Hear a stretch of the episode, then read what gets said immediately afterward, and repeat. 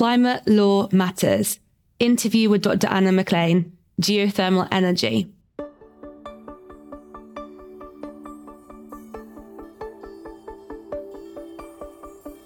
Hello, listener, and welcome back to our podcast, Climate Law Matters, in which we explore the legal developments across different sectors to address the key issue of climate change.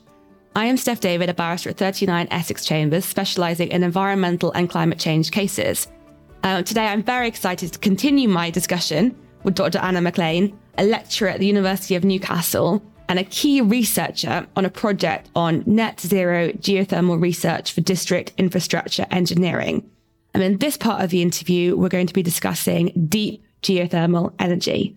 So, Dr. McClean, thank you very much for returning to the show. To dive straight in, what exactly is deep geothermal energy used for? Deep geothermal energy is hotter than a shallow geothermal energy, so it has a wider range of use.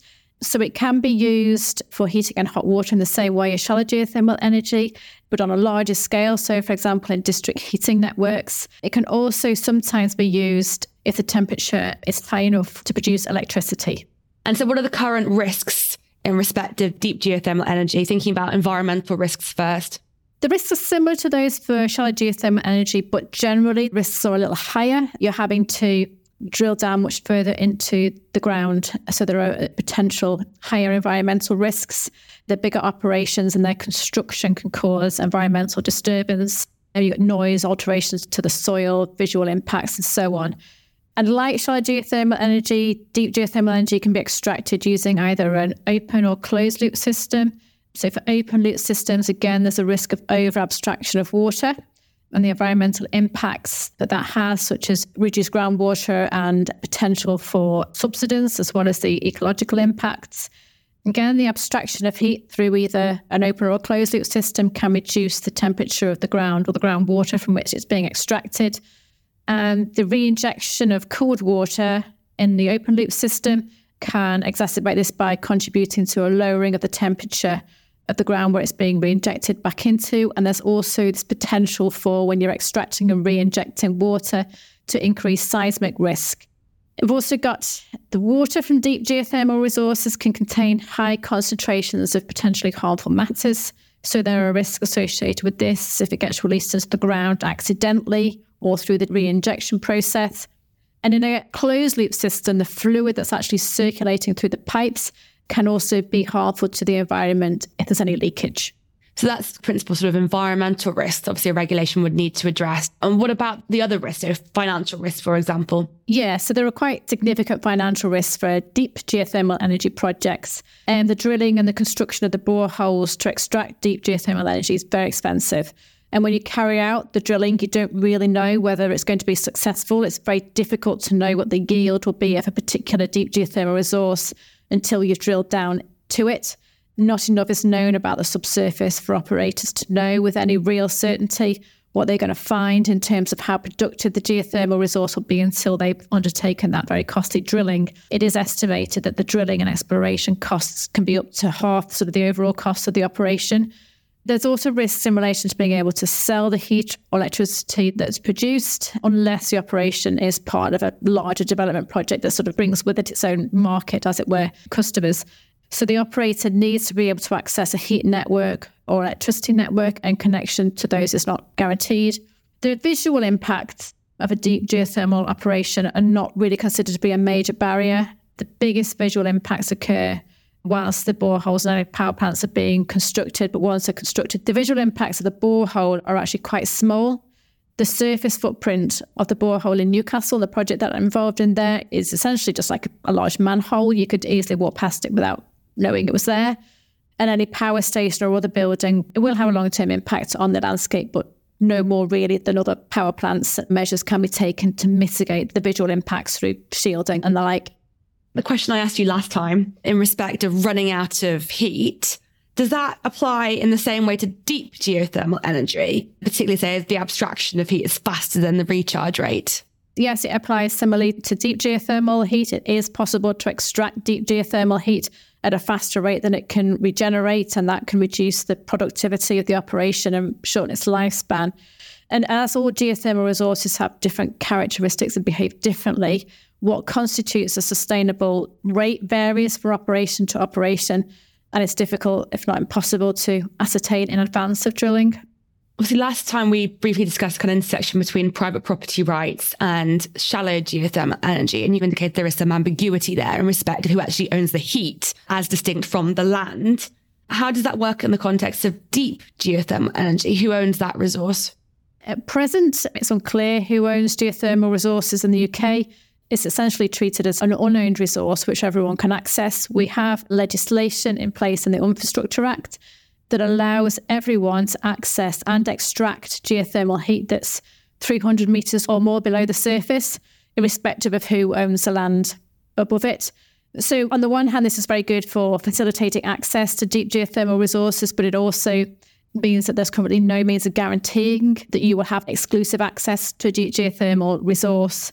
If you set up an operation to extract deep geothermal energy, there's nothing present to stop somebody else tapping in from the same geothermal resource. Do you see that as the kind of principal legal risk associated with that particular right? It is certainly significant. Again, the research is ongoing as to how much interference there is potentially between different systems, but I think the lack of being able to guarantee sufficient heat to be able to guarantee the long term economic viability of a deep geothermal operation is a significant factor. And how is this all likely to change? It may change in the future. I'm not sure if I could estimate how likely it is to change. But with growing recognition of the value of geothermal energy, it is possible that the government or landowners may wish to claim ownership of geothermal resources and charge for the extraction of them. So that's another potential unknown future cost for operators that in the future they may have to pay a certain rate for the heat that they extract. And is deep geothermal energy regulated in a very similar way to shallow geothermal energy?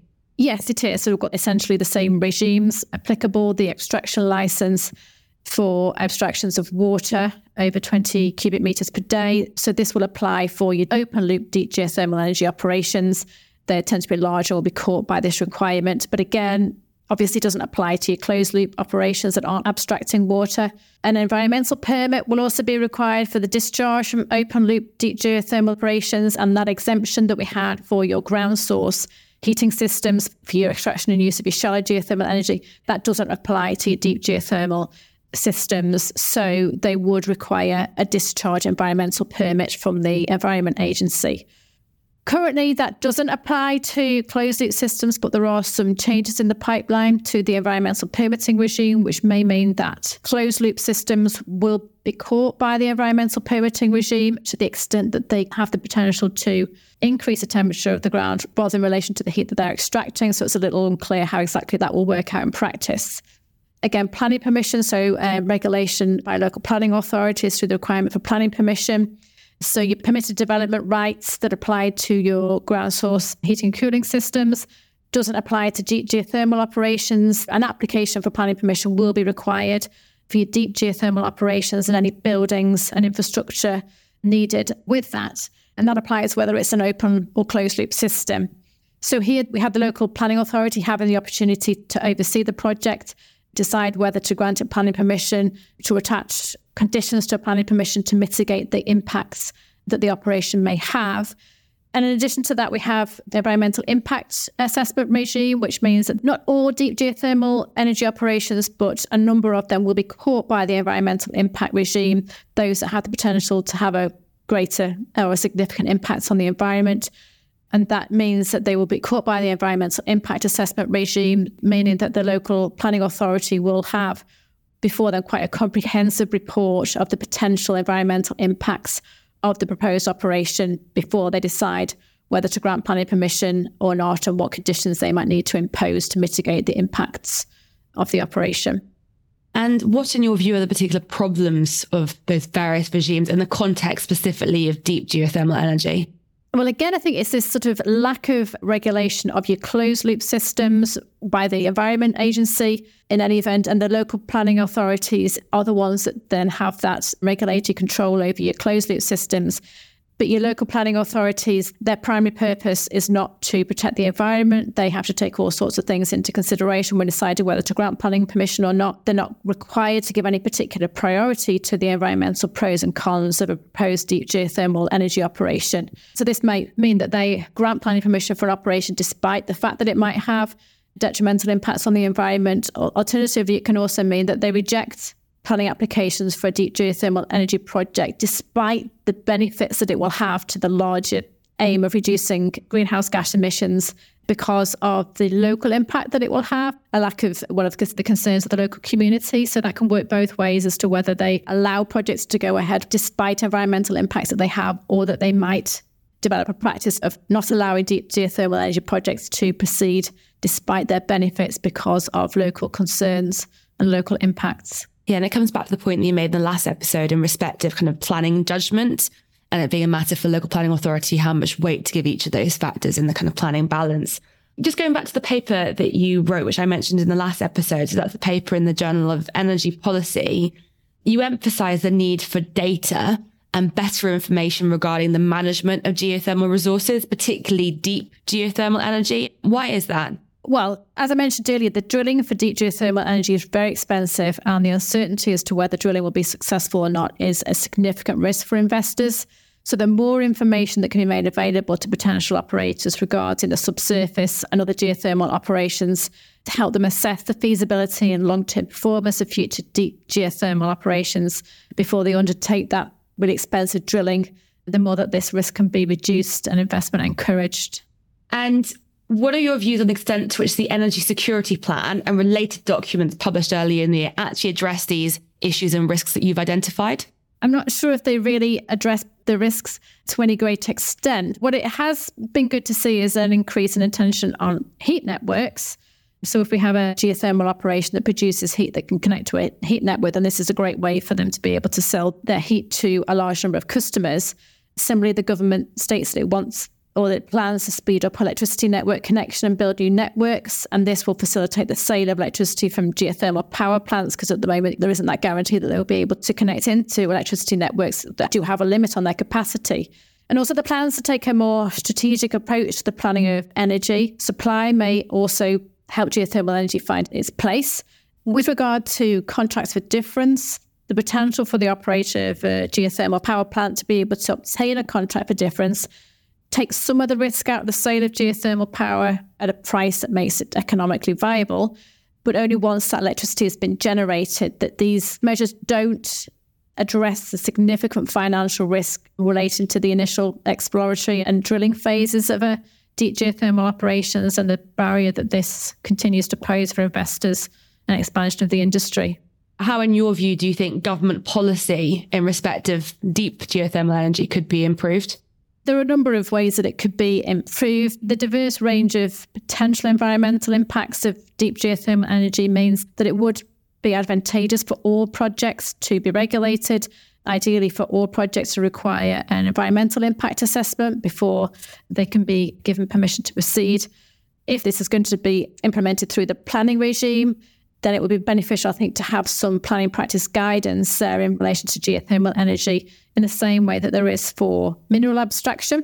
Because if you've got local planning authorities being the ones who are primarily overseeing geothermal energies, and you might have different local planning authorities all taking different views and perspectives, and having some sort of central government guidance would help local planning authorities in their decision making and encourage a consistency in decision making.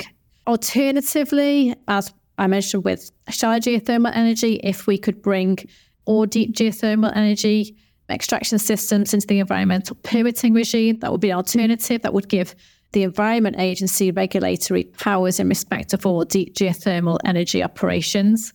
So, this would be advantageous in terms of having just one regulator overseeing all deep geothermal energy systems. So, that would give rise to greater consistency in decision making and also facilitate a central record of operations. In terms of making information available to potential geothermal operators as well, we could look then for inspiration from the information sharing regime that we have and that the North Sea Transition Authorities has the National Data Repository. It's publicly accessible data. If we could establish a system for building up data regarding the subsurface in an accessible and comprehensive way, then that could help reduce financial risks of those initial phases of geothermal operations. So just drawing this all together, I mean, bearing in mind what you said in our last episode in respect of shallow geothermal energy and what you said today in respect of deep geothermal energy, if you had to pick one legal barrier, so the biggest legal barrier in terms of scaling up the use of geothermal energy, what would it be? The biggest barrier, I think, is the cost of deep geothermal operations, but that's a financial barrier. So, in terms of legal barriers, I think it's the complexity of the licensing and permitting regime. It's piecemeal. There's a number of different licenses and permissions that might be needed. And certainly for deep geothermal projects, you know, that have to go through the multiple licensing regime because they're not subject to the exemptions, the time that it can take, currently you're looking at years to get through the licensing regimes. And just building on from that point, what in your view is the most interesting or exciting legal development in this form of energy? Perhaps the most significant legal developments are those in relation to the plans to encourage heat networks. If we can establish a society in which we introduce many more heat networks, then it's an ideal means by which geothermal operations can sell their heat. So, with the Energy Security Bill, which has introduced a regulatory framework for heat networks, powers to enable heat zoning, facilitating heat networks by enabling the identification and designation of areas that are suitable for heat networks, and introduction of protections for customers with regard to pricing and reliability of supply, an extension of Ofgem's role and what have you there. That's great. If we can establish a society that is happy with the use of heat networks, I think that would have a potential there in being able to create a market there for geothermal energy. Fantastic. Thank you very much for your time, Dr. McClean. And thank you for joining us on this podcast. And we look forward to hearing further from you in due course.